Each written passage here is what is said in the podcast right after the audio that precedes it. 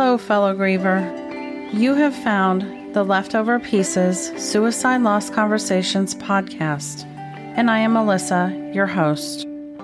I am with you on this journey because my 21 year old son Alex died by suicide on August 7th of 2016. Since launching this podcast in late 2020, I have followed my heart and expanded the leftover pieces to include books and an online community where I host Zoom support groups every week. It is there, in this community, that I lead other parents who have lost a child by suicide from survival toward hope and into healing. The website is also a resource hub, a connecting point for all survivors of suicide loss. You can find me, ways to connect with me, and links to everything that I'm doing in the community on my website, theleftoverpieces.com. Know that I'm always open to suggestions and feedback. And if you know someone that I should connect with to be on the podcast, please let me know that as well. So now, I invite you to join me for real conversations, candid talk on hard topics surrounding the loss of our loved ones by suicide. I talk to other loss survivors, mental health experts, advocates, and on alternate weeks, I offer shorter, solo episodes where I go down the rabbit hole to discuss things that have been on my mind or possibly parts of my journey that I feel would be beneficial to share.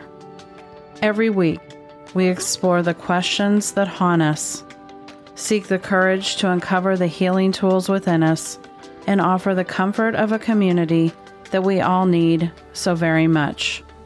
It's true that our hearts and lives have been shattered, but come along with me, and together, let's choose to find meaning and even happiness amid the leftover pieces before us. Welcome.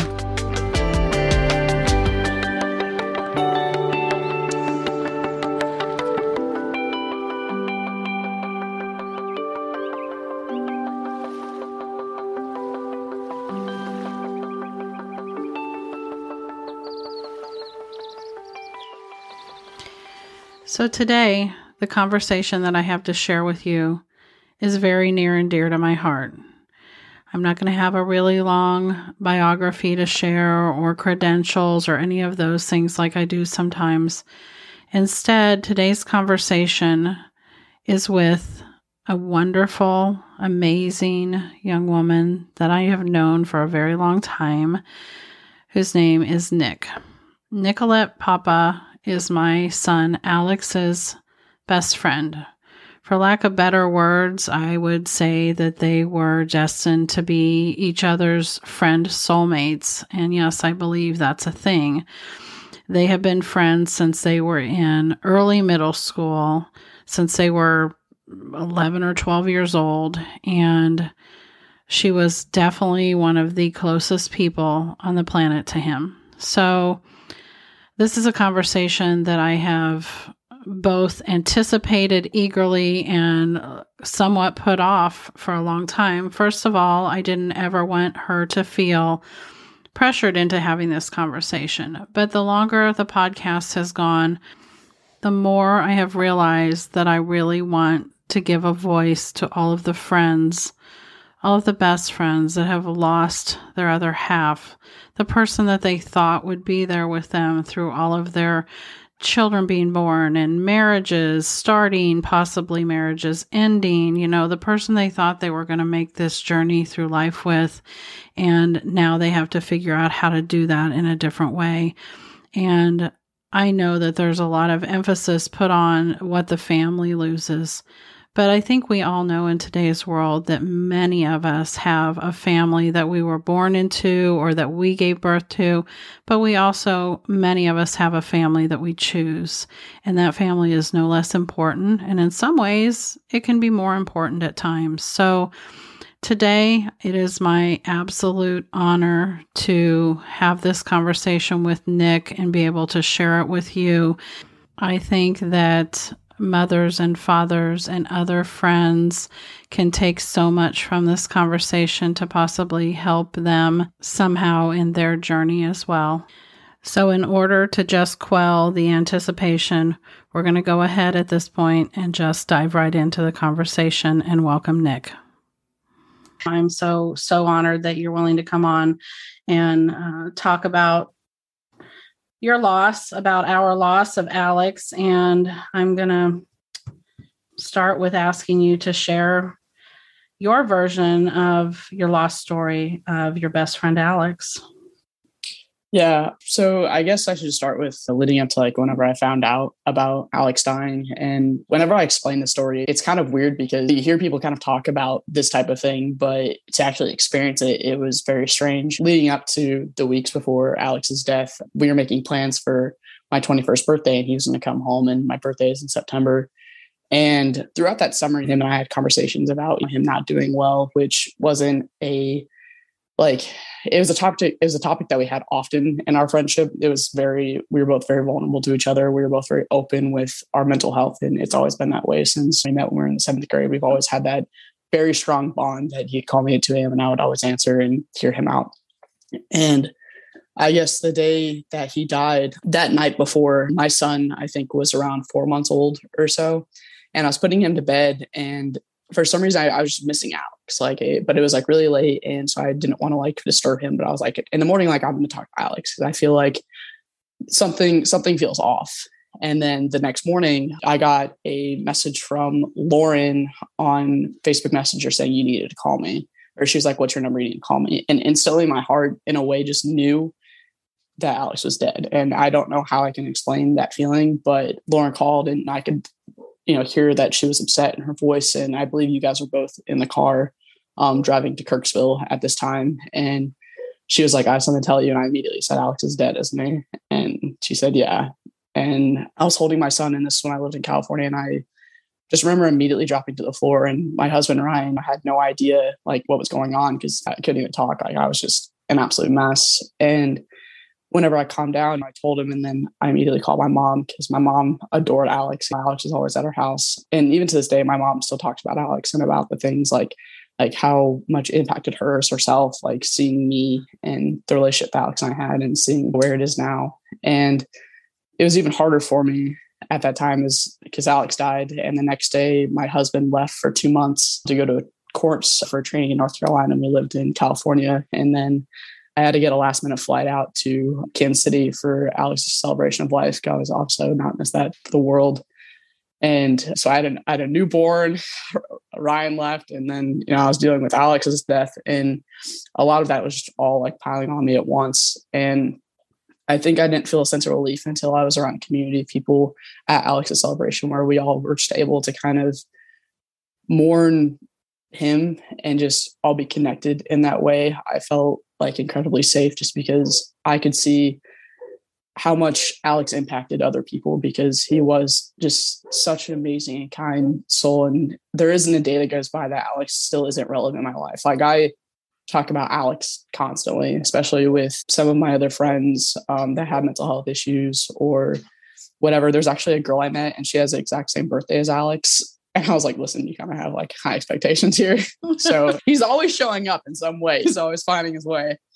But even throughout that, like Alex with my own mental health with because I've haven't always been perfect. And I think back to the effect because it's really hard to see the effect that you would have if, if you were gone whenever because you were just so deep in that mental space. And then I think about Alex, I think about the celebration of life he had and the amount of people of the lives that he impacted with just how sweet the soul he was. And then I think back to my mental, I'm like, I can get through this. Alex would know that I was stronger than this. He would want me to succeed and be better and take the baby steps. And so that's what I've done. So anytime I kind of gravitate back into kind of like a slump or where I get down on myself, I, I just think about Alex. I think about how can I change myself to be an impact for others for other people that are in this situation I am in now and kind of like using his voice to not only help myself but to help others. There was a teenager that I used to work with and she struggled a lot. And I, when I just, we sat in my truck because um, I drove her home at night because she didn't have the best family life. And I explained to her Alex's story and like how many people's lives he impacted and that she doesn't realize like how many people love her too. And it's really hard to see that because you don't feel like you can accept that love. And I think that was when I actually got through her was just talking about Alex and sharing with him all the things. And then going throughout my life now and having two kids and I've moved all over across the world now and I've done many things in my life and I constantly resort back to how much I wish I could talk about Alex about things like things from my accomplishments to of course my my biggest struggles or issues I have with my mom or issues I've had with my dad whenever I had issues with my dad because I know that you would relate to it because he was the one person. I don't know if you know this, but we used to sneak out all the time at 2 a.m. and get Taco Bell and just eat food together. Like there was always it, my person. You know how sometimes you people moms may say it's too soon. Well, it's not too soon. You all have been out of high school plenty long enough for me to know that, but to to know that's not a all of that's not a complete shock to me.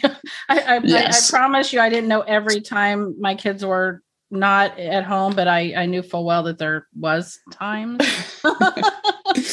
yes.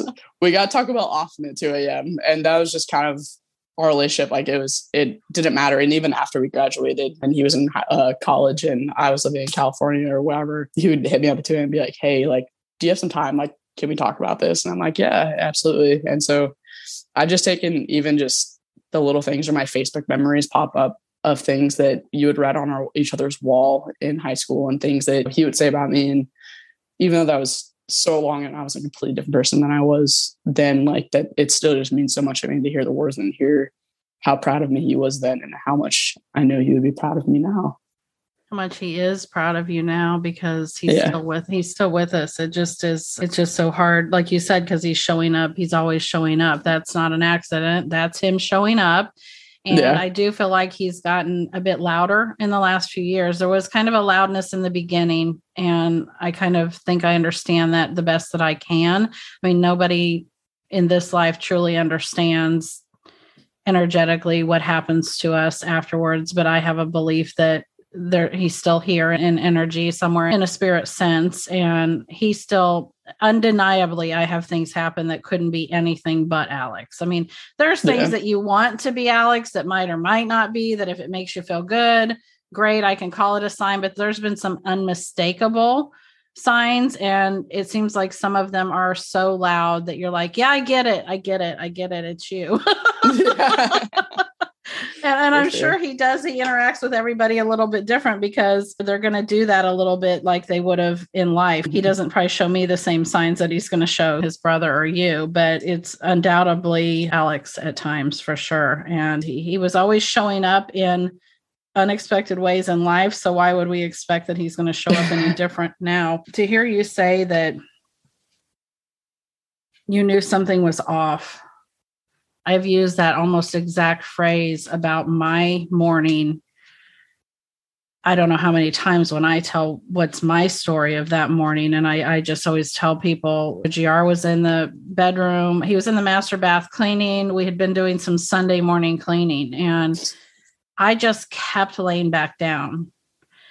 And I remember the last time I laid down and I was just sitting there talking to him, he said, Are you sick? Like he's starting to question because I would just be like, laying back on the bed and not really going back to bed, but just laying back down. And I said, No, I don't feel sick. I said, But something just is off.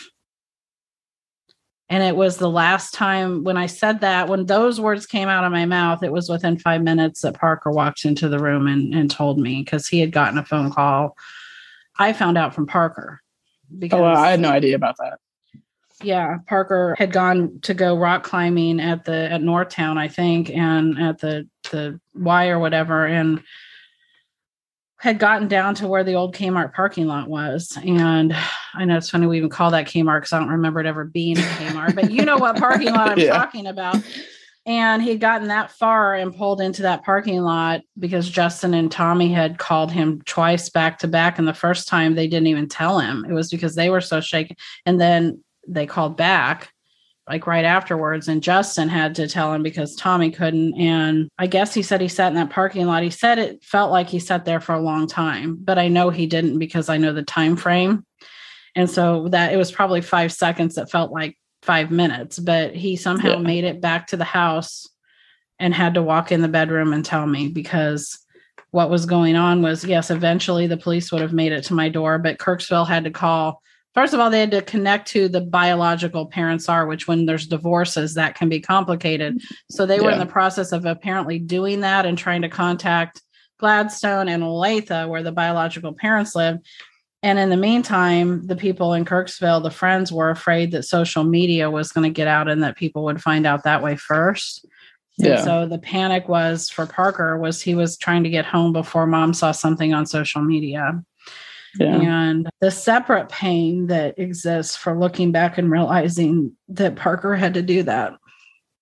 Yeah, that that is a lot. I had no idea. And like you, I don't there's a whole lot that I don't remember about the days, the minutes, days, and weeks that followed. There's parts I remember clear as a bell and parts that are completely gone. I have no memory of. And I do remember dropping to my knees in front of Parker because there was a look. He was looking at me and he said, Mom, I have to tell you something when he walked in. And I can't even describe the look on his face, Nick.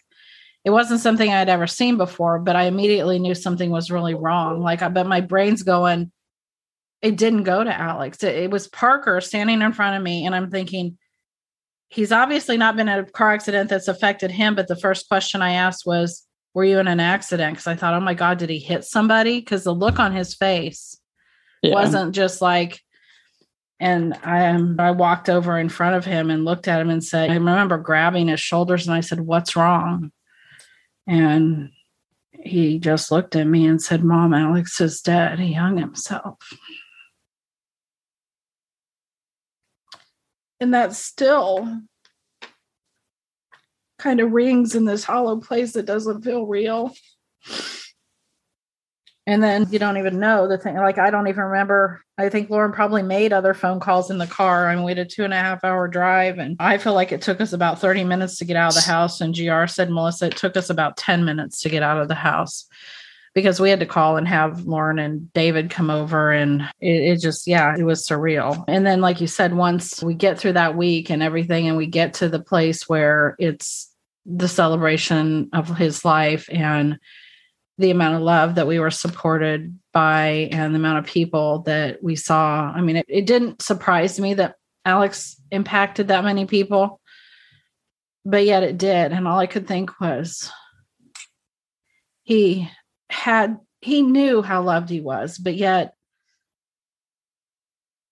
there that's i guess what i want you to try to speak to next if you can because you talked about something and again i don't want you to break a confidence even with my son who's no longer here but at the mm-hmm. same time i want you to talk about what i feel like you you can talk about and what alex would want you to talk about that would benefit somebody that's listening either trying to cope with this or somebody that's listening that is either suicidal or has somebody suicidal in their life.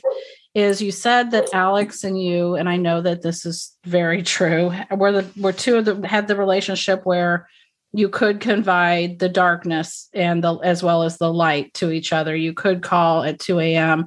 and be down, and you were open with your mental health struggles and things like that, probably to the point that there's probably way more of parts of my son that on that level you knew than lots of other people including i'm not naive to think that parents know their kids on that level when they're that age because they don't i didn't tell my parents a whole lot when i was that age and so when you said you kind of knew when when lauren reached out do you feel like he had ever spent any great amount of time truly suicidal or do you feel like I mean, you knew because you you'd had the feeling and because Lauren was calling so upset.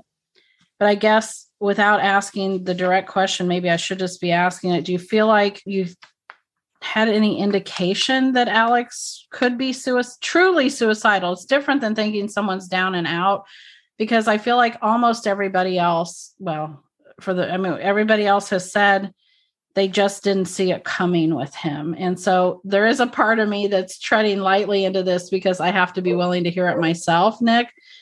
Do you feel the same as as a lot of people do that it just came out of nowhere or do you feel like you had seen this as a possibility and this obviously can lead to a bigger conversation of whether a lot of times we truly know what signs are or not, and whether we should know more about signs of people truly being suicidal. And is that something that had ever been something that you guys discussed? So the question of if I was surprised or not, just because he was so happy and lucky, I feel like I'm on the fence about it because he was so happy and he constantly gave so much more of himself to everyone else than he ever gave to himself.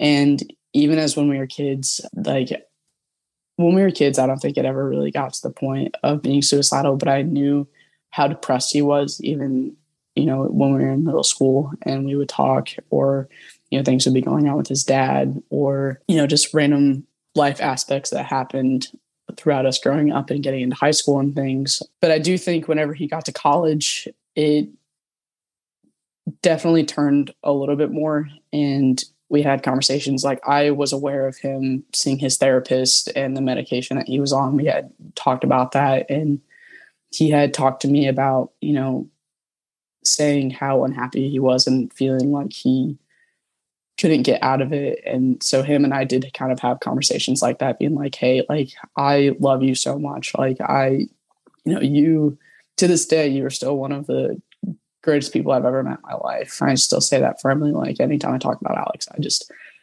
talk about he was a butthead sometimes. Don't get me wrong. That man was, sure. was so so flippy floppy, but he was still just incredible. And he and I saw how much he gave to everyone else because I saw how much he would give me, even if I wasn't in a place to that because I was, you know, in the dark and broody or whatever. But there was some conversations that we had leading up to that that I guess even I saw it as a sign and we talked about it and I let him know. And I think I talked to Presley about it too, which Presley is one of our other friends um, mm-hmm. um, from middle school. And Presley and I were very close still. And I talked to Presley about it. And I think even though as signs, he still reassured me that he was okay to have turned his around him feeling like he was lost. But I think that even the signs that I saw, I still never thought to the ex- extent. So I think that's why I still am on the fence of whenever people say he was just so happy and that he knew how loved he was that he wouldn't do it, which is, I guess, kind of what I saw because he did know, especially that vacation that you guys took. And we had talked about how he wanted to move home and things like that. And every time that he was at college and I would come home to Kansas City for a visit or whatever, and we talk about that and know him trying to figure out his life. I just think that he there was so many revolving parts in his life that he was just in a way is kind of a tailspin. And mm-hmm. in my own experience with my mental health and depression, like I have two, you know, beautiful kids, and sometimes I feel like failing them, which I know that I'm not. And I know that my kids absolutely adore me in every way. But whenever you get into that mode, like it's so hard to fight your way yourself out of it. And like the little things that you have to remind yourself to do. And unfortunately, it's a lot of internal work that you have to realize hey, you were declining and it's fast. And it really could just be one fleeting moment of it getting too deep in your head. And then that could be it, which is honestly. I'm sure on a different level as a mother and a friend, that's exactly my take on. I'm just talking about if I talk about his last eight months his last from the that spring semester starting in january to when somewhere around March, he told me for the first time that he was going to the counseling center, that he was struggling, that he just couldn't, like you said, couldn't quit feeling sad and didn't know why. So he was going to go talk to the counselor.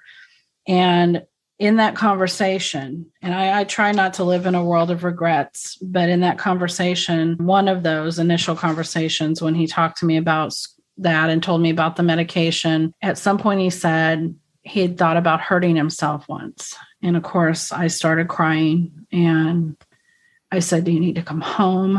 Um, we'll come get you now, whatever we need to do. And because he was Alex, and he worried so much more about other people.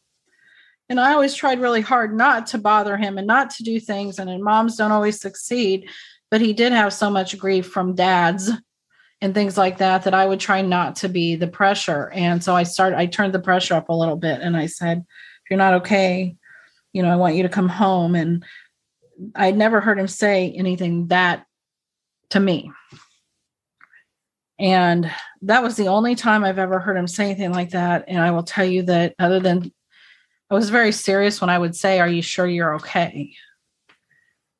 And I would ask him that throughout the spring several times. And when, before he went back to Kirksville at the end of July, and him and I went to lunch by ourselves, and I sat him down and I said, I just need to know. I said, You've been home for five weeks and you seem like you're good. Not that that meant I thought life was perfect, but I felt like he was doing better. And he seemed to be normal, whatever that looks like, right? Whatever that means. That's such a shaky word. But he seemed to be Alex. And I said, You seem fine, but that doesn't mean you are. And I knew how much I knew how much he was struggling. And he had been open with us, especially during that time home and having the road trip that we all had together with Parker and him. And he had talked a lot about the struggles he was having with his classmates and his fraternity. And because he was so loyal, he was having a hard time, I think, really. I knew he didn't want to be there anymore, Nick but I yeah, also same. knew that he didn't he didn't want to quit. I don't know what other word mm-hmm. to use besides he felt like he was bailing or quitting. And so it was that lunch that I looked at him and said, I just want you to know that in life sometimes we come to a crossroads and we have to make a, a choice just to go down a different path. It's not about quitting the one you're on, it's about taking one that fits you better. And there was something in that conversation that I saw click in his head. And it clicked so much just as his mom after he left. And when he left to go back to kirksville it was him it was him and his dog harper and i packing his car. Nobody else was around. Parker was somewhere gr was at work. And i kind of recapped that conversation and he had and i started to cry. And not because i thought he wasn't okay but because he was leaving. He had been home for five weeks and i wasn't ready for him to be gone. And and when i tell this story i always say and he looked at me and said, Mom, why are you crying? I'll be home in two weeks to see Nick and meet her baby Jay. So stop crying. I'm not going to be gone very long. It was Alex being all matter of fact, like, what are you crying for? This is crazy. Like, I'm coming home. Because people talk about signs like, were they not thinking towards the future? Were they giving their things away? All those things, which those are real signs. There are people that set a plan in motion and they do start putting their things in order, their house in order, so to speak. Alex wasn't putting his house in order. Alex was coming home to see you and to meet the baby. And it was your birthday. And mom quit crying. I'm going to be home in a week and a half. And I'm thinking, yeah, well, you're, I'm still, I'm, I said, I said, I'm used to seeing your face. You've been here for, that was the longest he had been home since he went to college. And he didn't live at home anymore. So it was a treat. And he was just so nonchalant about it. And eight days later, he was gone. And I when he left that day, I remember when GR did come home, I said like definitively, and I didn't do that very often because Alex didn't like anybody else to like tell him what to do. Like he was going to make his own decision by God. He was that way from a little kid. Like he had to have the idea. So having that conversation and telling him I what I said was I know Parker lives downstairs but he's about to go to college and he has to live at college because he got he was on the baseball team. So even though he was going to Jewell, he Parker had to move out and move into the dorm. I said, you have a place at home. You can move into the downstairs, have your own apartment, have your own entrance come and go. Parker won't mind you taking over his room. He can come home and stay with you on the weekends down there and you guys can just have your and I saw and I said, and then we can look at whether you want to go to, you know, UMKC, whether you want to do something else, work, but you can make another choice. And I didn't say you should do this. What I said, I gave him some ideas. And he looked yeah. at me and I could see him and he goes, he goes, I could go to another school. He goes, You're right, I could do. And I just knew that he, but I wasn't going to push it any farther because it was Alex. But I said to GR that night, I said, I, Alex is coming home. And he goes, What do you mean? And I said, Well, I just know he's going to. I go in my heart, I know that he's going to think about this and I said, I don't know if it'll be before school starts. I didn't necessarily think it would be right away. I thought that was possible. But I thought, knowing Alex, he's kind of hard headed. It could take him until later in the semester or even into semester to decide, okay, you're right. I want to go ahead and come home. Mm-hmm. But I knew he'd be on his terms. And God damn it,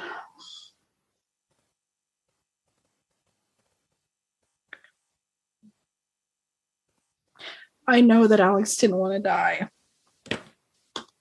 He wanted how he was feeling to stop. And I honestly believe that we way under prepare ourselves and especially young people for transitions. And Alex had been home and got back into a safe space and he had reconnected with lots of people and he was looking forward to seeing you. And he kind of felt like he was back in that space where he wasn't in the nonsense of college and all that. And I think the slingshot effect of going back. And there were several confrontations that happened that week and things that were part of what he was dealing with there. And then you take that and factor in Brandon, and I think it just all spiraled into a moment. Absolutely agree. And I think it's important that people hear, and that's I'd love to hear you talk about some of this. I I think it's so hard for us still sometimes. If I could go back, I would have made sure I talked to him about whether he was suicidal. That I, whether I talked to him about the fact that you need to know that your presence here on the planet matters and all of these things can get better. And that if you're feeling like you don't want to be here, if you're feeling like you're making a plan or you're even considering to actually talk to people about that and having heard that you have utilized the tragedy that's been Alex's loss in your life by suicide. I'm curious of whether you go there with people because I think there's a lot of power in going there and saying, this is how this loss impacted me. This is how this person's choice to end their life impacted me. Yeah. So I think that it's just as humans and as a society in general, it's so hard to have those uncomfortable type of conversations sometimes, especially when it is with a loved one that you care so deeply about and you really can't even fathom the loss of that person, you know, whether it is my best friend or your son or whatever. And I feel like your instant, whether it's maternal instinct or just as a human being, you freak out a little bit because it's so hard to especially if you haven't experienced that type of thing before, like where you're in that mindset to wrap your mind around, well, what can I do to do this? And you know, there always isn't the right steps in the moment to be like, hey, don't say that. That's usually like the, uh, the immediate reaction most people give. That's the immediate reaction I've given to people in the past, to be honest with you, that I've had people reach out to me and talk about it. And even after Alex's death, I actually have had friends that said, Hey, I know that you went through this with Alex and I don't have anyone else to talk to. And because they knew Alex and our relationship, they came to me. And some of these people were people I've known for a long time that I was close with, and other were kind of just an acquaintance. And I think each time that I have that conversation, I do grow and I learn the thing to say because there isn't an end all be all type of phrase or sentence that you can word things to make it just click in someone's head that you are loved, like your life matters. But each time I think it's just like you said with transitions, like with myself, um, we haven't gotten into this yet, but like with me coming out, um, I was married to a man for eight years. I have two beautiful kids, and I like came out as a later in life lesbian. And even with those transitions with myself and having to figure out a divorce, my kid has special needs and trying to figure out what he needs. And you know, I gave up my career in the military to be a stay at home mom and have to figure out another career. Like a lot of that just dumps on you and you feel so trapped, even though how loved you are. And, you know, like my kids are up my butt every single day of my entire life. And. I know mm-hmm. how much they love me, but sometimes like I still get overwhelmed and I just feel like I'm failing them, even though I know how much they love me. And I feel not to speak for Alex, but Alex knows like whenever you explain the way that you know your conversations with i think that you did go about it in a really good way. Like alex 1000% knew how much you loved him and he knows how much his family loved him and how much his friends loved him. I just think that he was so overwhelmed with him and i had that same mentality in a way that we had to be the ones to do it. Like i i need to be the one to take my step in this career and do this or i need to be the one to make the arrangements to progress my life and not have someone do it for me because I feel like both him and I are in that same aspect of we didn't like what felt like a handout, even though it wasn't, it was just someone caring. Right. But then you're always in the cross between wanting to care so much and give them everything, but at the same time not overwhelming them. And then I feel like it's really hard to find that happy medium between that. And I think that he just it got so much and that's why I think even though he knew that I was a safe space even in that moment. And I think about that all the time about he got um so sunk down that he didn't reach out to call me because he knew that I had a newborn. He didn't want to bother me, even though he knows that I right. obviously would have answered no matter what any time of the day. But I've also felt like that where I can't reach out to like someone because they have three kids and they're overnight nurse or a traveling nurse, and I can't reach out to them because I don't want to burden them with myself. That's the detriment to the personality type that Alex was, which I encounter over and over again in people that have lost their loved one to suicide. I encounter personality types a lot like Alex regularly. The people that don't want to be a burden, the people that are the ones that want to be there for somebody else, the independent thinkers that just want to do it on their own. And I, I like you said, I know for a fact that he knows you would have been there, but you're right. He would have thought it's 1.30 in the morning. He would have thought the same thing about me, even though I would have answered. I've slept by with my phone by the bed ever since my kids were teenagers and able to go out of the house because I want them to call me no matter what at any time, no judgment, whatever they need. And they all know that. But he would have thought it's 1:30 in the morning. The person he did try to call, Philip, he knew he was getting off a train and that's why he tried to call him. He knew that his job had him at a place that he could call him. And Philip and I don't regular we have no reason to regularly talk or anything like that, but and I haven't gone there with him. But, you know, part of me, maybe it's been long enough that at some point I should. I hope that he has learned to live with what feels, if I were him, would be really hard to know that Alex did try to call. And that phone call might have made a difference. And I don't actually have any misgivings. And philip and i did talk about it that week some i think. And but because i'm not the person that he tried to call last i don't shoulder that that grief. I don't want to use the word guilt because it's not philip's fault. It's not anybody's fault. They're not in their sound mind when that ha- when they make that moment that decision and you know there's just so much about life that's so fragile which is why you know I now go back to that place of we have to live as full of a life as we possibly can today because we just don't know how long we have, right? And I, I look at that, people think so many people think suicide is different. I tell people because they're like, well, that person wasn't mentally ill. Our mental health doesn't necessarily, there's chronic and acute illness of the body and of the mind we can have a cold that lasts for a couple days and we accept that just fine. So why can't we accept that at times for reasons that we don't understand because our mind is so complex that we are not feeling well. And, and that might carry through a few days and it might be something that we deal on and off with throughout our life. And obviously there's more advanced diagnosable illnesses, schizophrenia, things like that that you do have to take medication for. But by and large, a lot of people deal with unbelievable amounts of stress and anxiety which takes a toll on our health, mental and physical. And a lot of times that means in and out depression and things like that throughout life, which I think is kind of what Alex dealt with his personality and his big heart. And he just, it became too much in that moment. I would, and I realize we have two places that I would like to try to get to without making this too giant of a conversation for people to take in because we could just go on and on I know that the age that the boys are now, which would be Jace will be six this summer. April, yeah. I, I mean, it's when I was thinking about Jace's age, I immediately did that thing that I always do and went, oh, he was. I, I think about things in terms of Alex. What was it before or after? And then I went, oh, yeah. And I, I realized that it was sometime in that spring because I knew that he was only a few months old when Alex was wanting to come back and you know meet him for your birthday. And did you have Clay two years later? 20 months. We tried to make two years. It wasn't quite there. Not quite. So you've got an almost six year old and an almost four year old. Oh, he's four now. He turned four in he's December. Four. He just turned four. Okay. So so I realized that this part, well, this is why I'm doing this part now, because this is easier and quicker. The kids and Jace is on the autism spectrum, correct? Yes. Clay is not. He hasn't been diagnosed yet. He has some like learned behaviors, but he's just a very bright and bubbly soul. We're sort of kind of letting him figure himself out and exactly. get him like some speech therapy, but he's still trying to figure his thing out right now.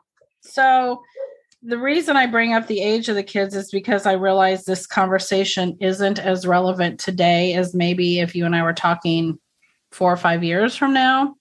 and it might be differently relevant for Jace depending on how he develops. But in today's world, obviously we're looking at suicide being something that kids now grow up knowing about. They're going to whether we want them to or not.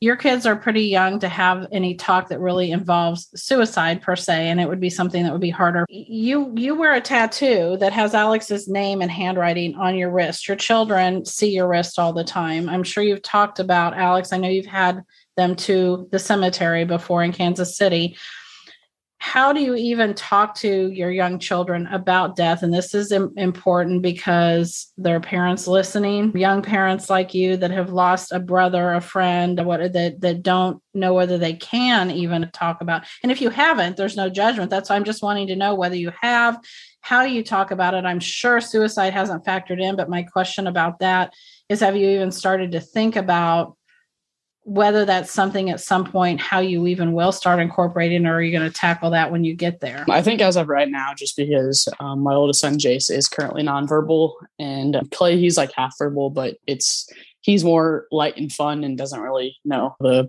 harder things of life except for me telling him no to not having any more milk and it's a right. meltdown.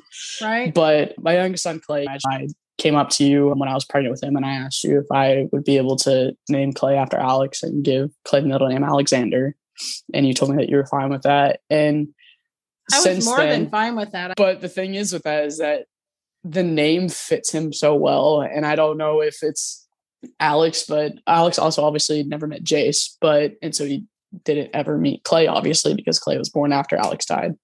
But Clay does so many things that remind me of Alex constantly. like constantly. That kid he is just like the bubbliest happy soul and he loves to dance. He loves to sing. He will look at me if we're watching moana. I have to sing with him and he's just this goofy little child that just makes you smile all the time and there's so many aspects of him that i see with Alex, and I didn't know obviously Alex whenever he was around the age that my kids are, but even as an adult, like the, the goofy aspects that Alex carried into adulthood and in, a lot of it being a teenager when he was little, yes. it was just he would sit in the room and out of nowhere, as a as like a kid that would be the age Clay is now, he would either start screaming like joyful screaming or outbursts or uh, singing at the top of his lungs randomly. And when people would be at the house, sometimes if they didn't know Alex and they would hear it,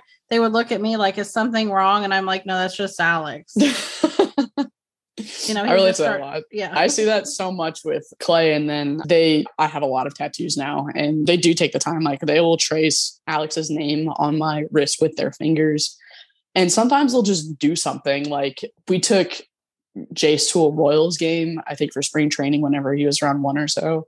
And I just looked at him like I'll hold them constantly, you know, like whenever you just have that mom moment when you're holding your kid and you just tell them how much you love them.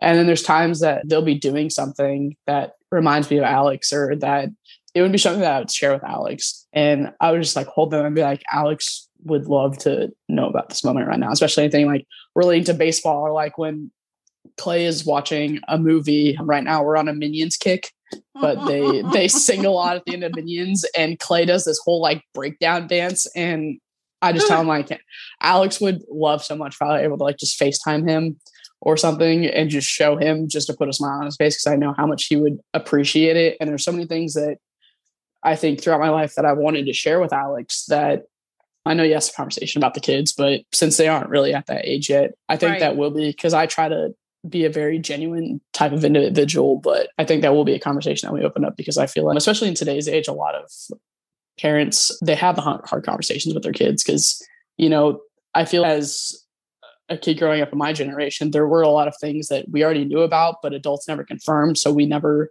knew how to navigate that. And I guess, and I think that's why, in a way, especially with I feel like my peer group, and since I'm 26 now, Alex died when we were 21, and just the evolution of discussions about mental health has changed so much in that time span because a lot of i mean even you'll see on tiktok or in my friend groups and people kind of like joke about their mental health and like it's not a scary word to say hey i'm depressed because of the amount of people that are on medication and that um, are going to therapy but you know it's like a joke to say hey like i went on a grippy sock trip and it's kind of like a coping mechanism for people and i think now that it's such a subject that we aren't necessarily afraid to talk about, it's something that we need to learn how to actually have that conversation and it having the substance that it needs to make something click and to just kind of grow and move forward with that and to keep having that conversation. But instead of turning it into a humor and a joke and a way to cope with your trauma, to actually use that type of conversation to make an impact with people right. and the people that really need it. Well, some of what you're saying has come with maturity, but this probably won't surprise you to hear based on what you just said. Because when Parker was still in, when Alex died, Parker was almost, he was just getting ready to go to college. I took him to, to college a week after the memorial service. And which I still look at that and go, I don't know how he did that. I mean, that was his choice. I didn't, we didn't, I didn't even know what to do. I literally looked at him and yeah. said, I have, I don't know what to even tell you. So that next couple years, I mean, a lot of his friends, some of them went to college close by. A lot of them were still around. They either went to college or they were working or whatever. And they all would still see each other a lot, even on the weekends, even in college. So it wasn't that much different than high school for the first couple years of college with Parker's group of friends. And he came to me multiple times during that first year or two with his friends being extremely, in my opinion, inappropriate about the way they would joke about suicide or being suicidal or being wanting to off yourself or different things. And Parker not being as I'll say this because you know what I mean by it rudely outspoken as Alex could be. Alex would be rudely outspoken, even if he, even if it wasn't maybe an appropriate moment. Parker is more reserved about that and doesn't want to be um, rocking the boat, right? Alex didn't want to be a burden, but he didn't mind rocking the boat, right? There's a difference. Yep. And so he would say, Mom, I just don't understand. And these would be like his very best friends. And I was just floored. I'm thinking, how in the world? And I think now it's some sort of what I'm hearing you say there's some sort of a generational thing that I'm sure they're probably different about it now. Like now, Parker lives in a house with two other roommates. They're grown 24 year old men. But I was in there recently and when we went back to Kansas City for Christmas, and they have a photo of Alex hanging pretty prominently in the house. So I, it was just weird to realize that he was such a presence even then that these young men had chosen to put this photo. I mean don't get me wrong it wasn't framed professionally or anything. It was stuck on it was stuck on a cork board but it was a full size photo. And i just was i thought to myself i bet that they don't joke like that anymore. I bet they're i bet it's progressed into i guess what that for me it found it appalling i thought but i think what it was almost a coping mechanism because some of the friends that would say that were struggling themselves. And that's what i would say to parker is how could so and so say that to you when i know they've had struggles themselves? They've come to you and said they're struggling or you guys will talk about struggling. So how is it that and he said mom i just don't know and i would empower him to try to say something to him of guys you know what? If we're struggling we need to be able to talk to each other but joking about it hits me in the heart every time. Yeah, I think it's a, definitely a form of like projection in a way with it, and I think that's also just a conversation with whenever you know you do talk about suicide. Unfortunately, nowadays it's you know if someone does make a joke and then you're hey like this impacted me even if it's someone that you do know or someone you don't it's suicide is impacted so many people now that you really can't go you know to the grocery store and not talk to someone that wasn't affected by suicide. Which means it can no longer be a joking matter. It just can't. absolutely. Socially we have to be responsible enough to say and it's hard sometimes but that's what i want to empower people to do to be able to say listen we can joke about a whole lot of things and i'm not upset but could we not that's not something to joke about. It's impacted my life and it's a very serious matter. And i think a lot of times the people that we've lost if they could come back and tell us part of what they don't even realize from a subconscious level is the fact that we have been way too flippant about mental health and suicide for way too many years is also one of those stigmatizing things that keeps people from talking about it when they might otherwise talk about it because it's a joking matter, right? You don't want to tell your buddies that you're suicidal, so you might joke about it and test the waters And when they mm-hmm. joke back and it's all this big joke, then you're like, well, I'm not going to be the butt of everybody's joke. I'm not going to tell them that uh, because they're just going to joke or they're going to tell me buck it up or whatever. Yeah. We've got to get us to a place that we are willing to say, listen, we can joke all day long, but we're not going to joke about certain things, you know? But I, I would love to have you talk a little bit about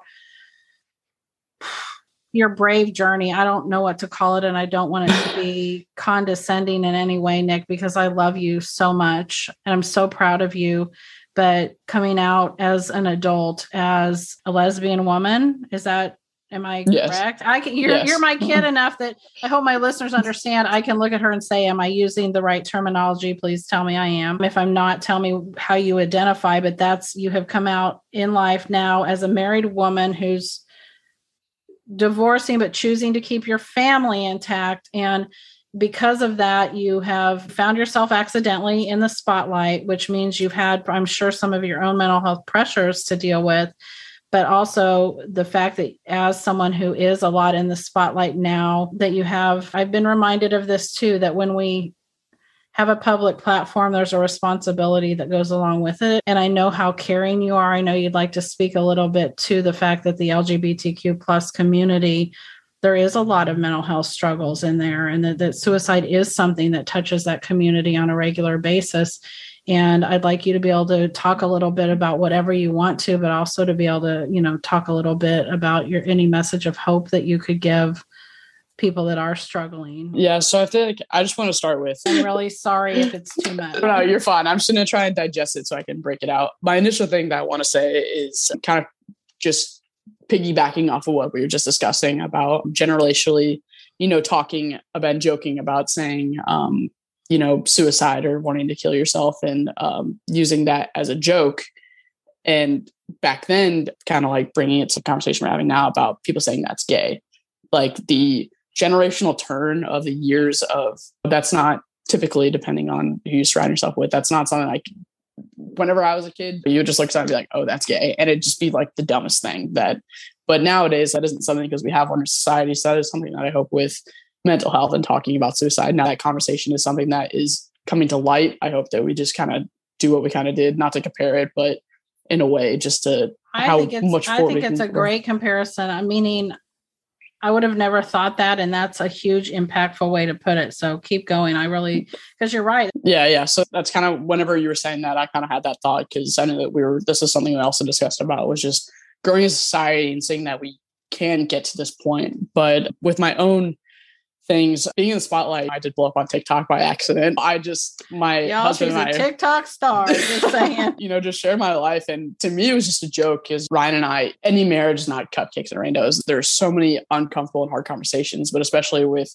you know, one of the the parties coming out and being like, "Hey, I actually feel this way," and especially whenever it all, it wasn't a surprise there necessarily because him and I are very open in that aspect, and I'm very thankful to have um, him as my partner as someone that was not judgmental and he pushed me to be myself. But I know for a lot of other people that are in these circumstances, it's really hard to find that community and you're so lost and trying to navigate everything from being gay, but also navigating away from my little home life that I've had with my husband and my two kids for the past eight years and seeing, hey, eventually we are going to divorce. We're, we're trying to co-parent the best we can because it's not the kids. They didn't ask to be here.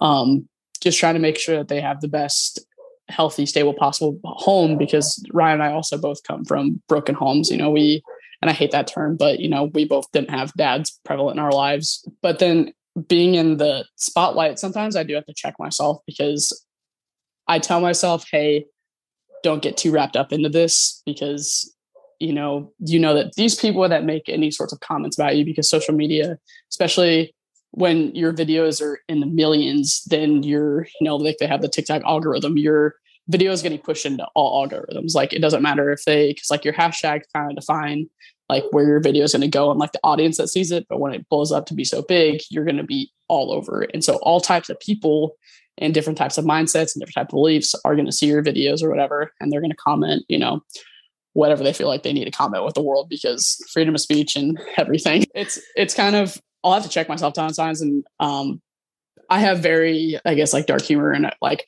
I am my own target audience. Like I'll make fun of myself first before anyone else gets the chance to. And so, you know, someone will say something back to me and I'll just be a smart ass in the comments back to them because I don't let it affect me. But then if I do get too wrapped into it, it absolutely affect my mental health, especially, you know, people projecting what they think or what they know based on a seven second clip or something like that. And then also trying to navigate like our story got published in the New York Post. I did not know it was going to the New York Post. And they used a picture of my husband in uniform from when we got married and then his command like freaked out about it because they thought that he was you know out we were instead we were out on the town you know doing whatever which is not the case at all like we were very family oriented focus on our life that we have like that's it's kind of an outlier thing but that really affected his mental health in a way too because not only is just me coming out now he is affiliated with me knowing that hey my wife is gay and i have this you know, higher up job in the military and his peers that see him that way in his command.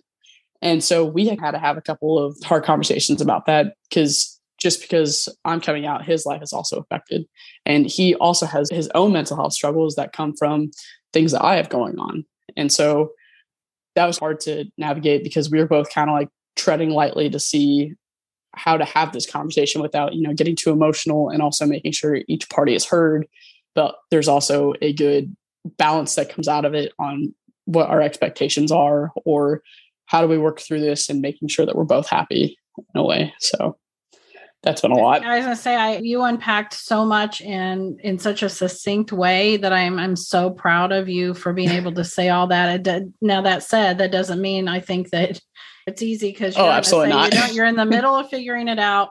But you being able to say that you're giving each other choices and space and you're balancing things and you're you're making sure each other's heard. I mean you have the formula. It doesn't make the journey easy just because you figured out which car to take right? I mean that's what i always mm-hmm. tell people is you can't always determine whether the road's going to be full of potholes or dirt or or paved or whatever just because you have figured out where you want to go. You, there's still this path that you have to take to get there and that path isn't always paved with sprinkles but it is. Life is hard. We talked about that before we were even recording and it's all about choices and respect and boundaries and all of those things and knowing that you're also not going to do everything perfect you know you're going to have to sometimes say well it didn't work out the way I thought it was going to. So that's where growth comes from. Gonna, yeah, exactly. I guess that's gonna... that's where you grow. It's your hardest moments, and that's what I explain to people that because I have had so many people that have come out that are in similar situations to me, and they're kind of like, "How did you do this?" Or they're first interacting with women because women are creatures that no one understands, and they're like, "How?" or like, "How do you get through this part?" And I'm like, basically, I just I take them as lessons. Like I each person that I meet, I realize what I want more in life and what I will put up with and what I don't want to put up with because there are some people that I just you met them for a reason, but they just aren't meant to stay in your life right, as right. whatever way that you envision them to be. Well, Sometimes they're just purely for the lesson. They're a reason person, right? I always say well, there's yes. reason, It's always season, a reason, and yes. lifetime, right? We have very few people that we're going to go that lifetime journey with. Very few. Absolutely. And, and once we accept that, I mean, hopefully it's our kids I'm living proof that's not always the case, even, but hopefully we go the whole journey with our kids. And at this point, I'll be happy if it's one or two other people that make it to, you know, like, yeah, I mean, sure. Th- those are the people that beyond that, it's like most people are in our life for a reason or a season. Mm-hmm. And, and that's, I think, why Alex's death also hit me so hard because I saw him as, you know, a lifetime person. And I do every single day, like there is something that reminds me of Alex, or there's something that will make me laugh. And I'm like, you know what, Alex would find this really funny. And there's there I have friends that you know haven't gone through this, and it's hard to have that conversation with them about you know this was my best friend growing up from the time that I was 11 until the time that I was you know I wasn't exactly 20 yet, but basically 21. And even in that short time, and you know you're in a very like juvenile adolescent headspace, the bonds that you can still create in that time that do further affect you in adulthood. Right.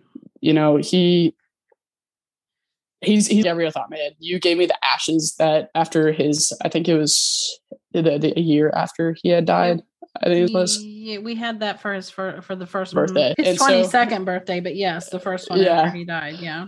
And so those ashes literally go over me. Like I, I move them around depending on what I'm doing. Like right now, they're in my truck because I was, you know, driving to Kansas City and stuff a lot. And so he's just in my truck with me. And anytime I've ever traveled, when I moved to Japan and whenever I traveled to other places in Japan, and every year on his birthday and on the day that he died, I try and spread his ashes in the different places that I've been around the world. And so I still carry him with me everywhere I go and every other second I am constantly trying to better myself to be better for the next person that could be like Alex that does need me yeah. in a way that I can fulfill. Well, it's been really hard. That's not even a good word. There's a lot of words that aren't good right now when you're talking about these things, but as much as I can say it out loud, I have come to understand that I don't know if I believe in fate on the level that I believe everybody has an exact day and time and way and all of that. I don't necessarily believe that the way that he went or something was necessarily etched in stone. And I'm not a believer in God, so I don't have that thought process. But as much as somebody can possibly understand this, I've come to believe that Alex was here for the amount of time he was supposed to be. There have been too many serendipitous things that have occurred that make me believe that even as a little boy, there's parts of him that didn't know but knew that he was here for a time to do the work that he needed to do while he was here.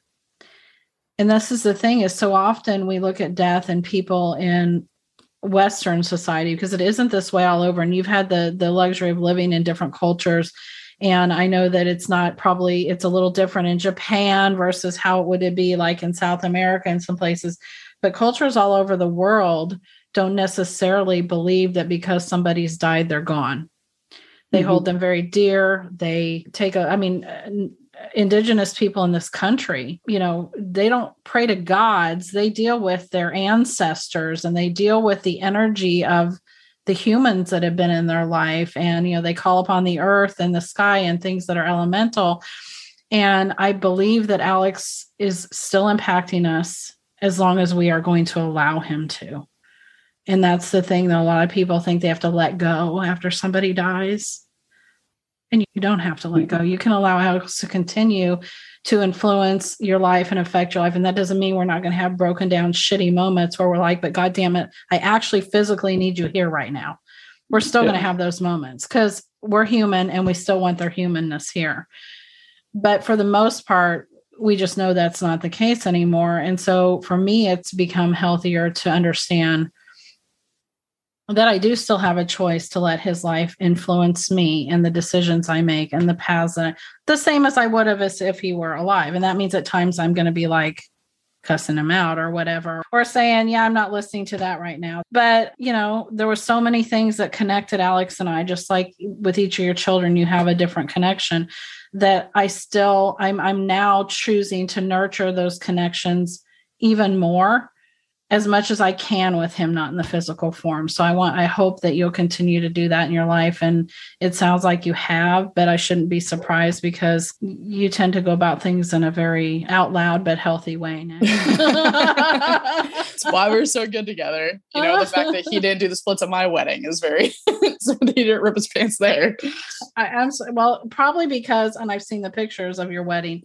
He wasn't wearing a pair of pants that actually fit him very well. That was so Alex too. Like like his mother would have always taken him and bought new pants or whatever, but Alex was either he didn't have time, like I don't have time to do that right now, mom, type of thing, or no, I don't need you to buy pants. These are fine because he didn't, like you said, he didn't want people to do things for him because in his mind it was going to stress him out or something. I remember buying him a bunch of clothes and shoes and things the, before he went back to school because he wouldn't go shopping and he said i don't need things and you don't need to spend your money mom. And i'm like i don't think i'd ever give my kids a, an idea that i was destitute but alex would act like that. You don't need to spend your money. I'm like alex you're wearing one pair of shoes because you've let harper chew up your other pairs.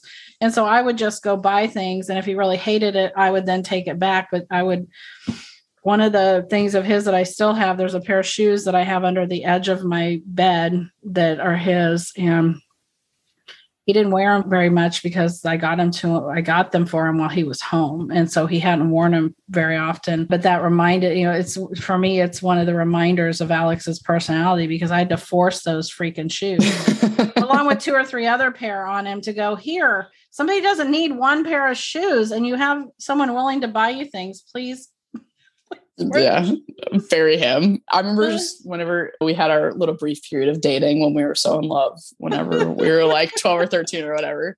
And, it was a couple you know, of times to be fair. You guys, you guys dipped was. your toe in that a couple of times. I will forever say, in some aspect, he was like our soul connection we had. Like he was my soulmate, just not in the traditional soulmate that you see as like a traditional partner. But I still firmly believe that he and I were soulmates in some way, shape, or form. And you know, I just like with my husband now, Ryan, uh-huh. like I love him dearly. But as I say Ryan is definitely a soulmate. You've been I know you know this, as hard as life can be, you've been very lucky to have a couple of the connections that you've had and have for sure. in your life. The soulmates that you've found. And uh, also a reason to for people to understand that our soulmate doesn't always have to look what we traditionally think it's supposed to look like, right? Yeah, loving somebody and them being your soulmate don't have to be the same thing. I, I think one of my best friends, her name's Caitlin. You know, she's married, very straight. We don't have any type of, you know, little gay things that go on there. But as a best friend, she gets me so well that I'm like, you were like my soulmate. As a friend term, as like a female best friend, you were my soulmate because you under like I can just say something and be like, exactly. Yes, you get it. I just couldn't be more appreciative of you being willing to have this conversation because I think that I told you this before we started recording, but I I I just want to give a voice to friends that have lost someone they love because the impact that it's had is immense. It's something that you're going to carry with you forever. It wasn't something you just heard about, it was something that impacted your life and I think too often you just hear the parents talk about their loss or the siblings talk about their loss. And I'm just so thankful for you being willing to come on and and talk about Alex and how all of this has affected you. Yeah, of course. Whenever you asked me, I was I was very honored, and I I have tried to keep up with your podcast as much as I can with um, me doing other things. But I was very honored, very happy that you asked me because Alex is one of my favorite things to talk about. I like to talk a lot. And so if it's about Alex, I will talk about Alex all day long. And it's also just hard because I can't even put into words just describing like how much he meant to me and the impact that, you know, his death did have on me, especially because like you said before, there's days that you remember so vividly after leading up to it. And there's also just days that you don't remember anything just because like the guilt just kind of drowned it out. And I feel like that a lot with like certain memories and things. I'll be like, I know that we we did this, or you know, I knew I felt this way because I felt so lost for the longest time after Alex. I, I especially because I hadn't been married for very long, you know, I just had a kid, and and then he went on assignment and was gone or training. I guess he went to training.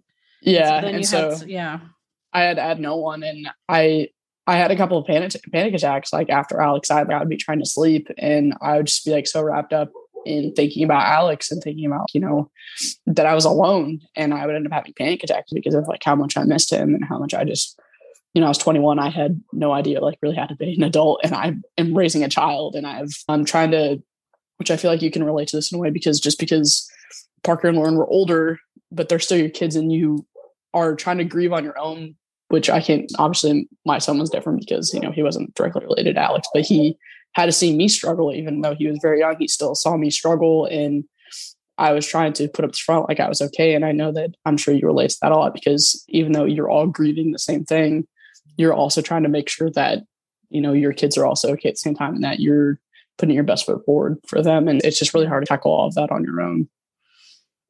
It is. And parenting's the one thing that will, you know, I've always said parenting can bring you to your knees. And it's definitely by far the best thing I've ever done with my life. It's always been the only thing I've ever said that if at the end of this life, they can at least say she was a good mom, I'll be fine. You don't think that means that you're going to bury one of them, though. So that's its own, you know, did, didn't know that was, again, parenting isn't for the weak. yeah. Um, Right? That's for sure.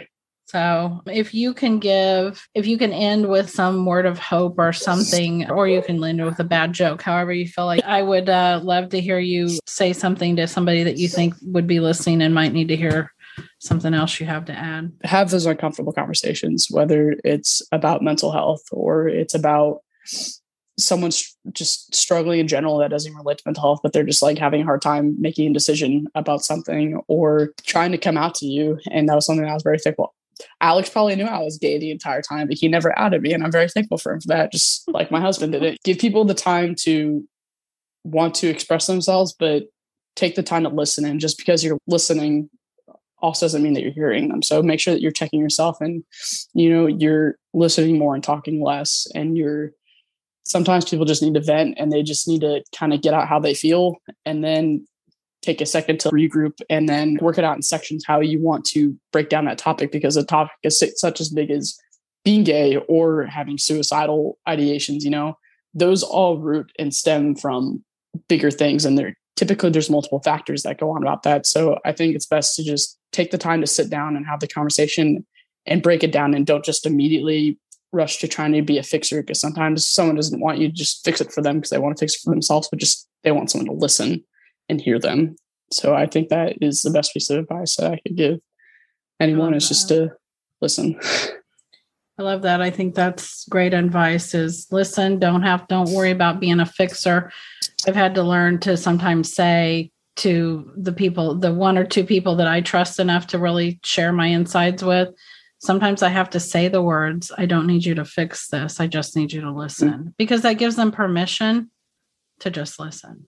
For sure. So and sometimes people need that note because a lot of other people, you know, are. Like I myself, I like to vent about my struggles, but I'm also a fiction. I'm like, what can I do to do this? Like I you, you present like me with problem. Yeah.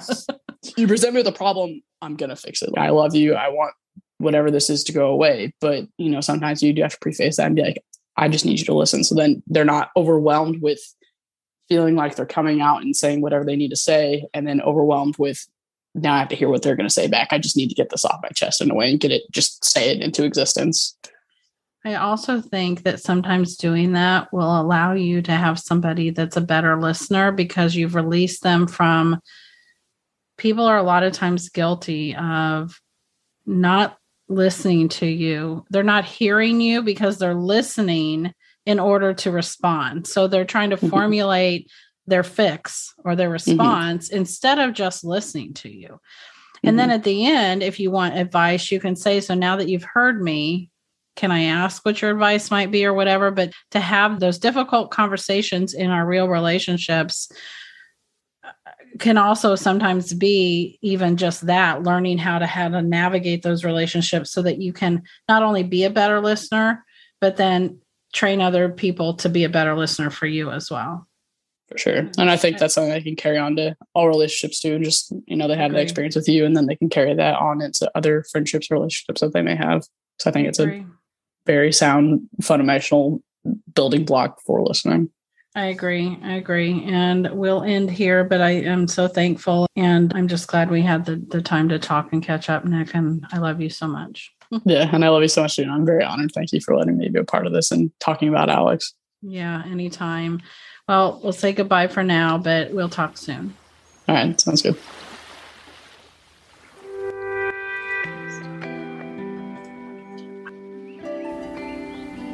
Grievers. It is my hope that from today you will take that which serves you and simply leave the rest.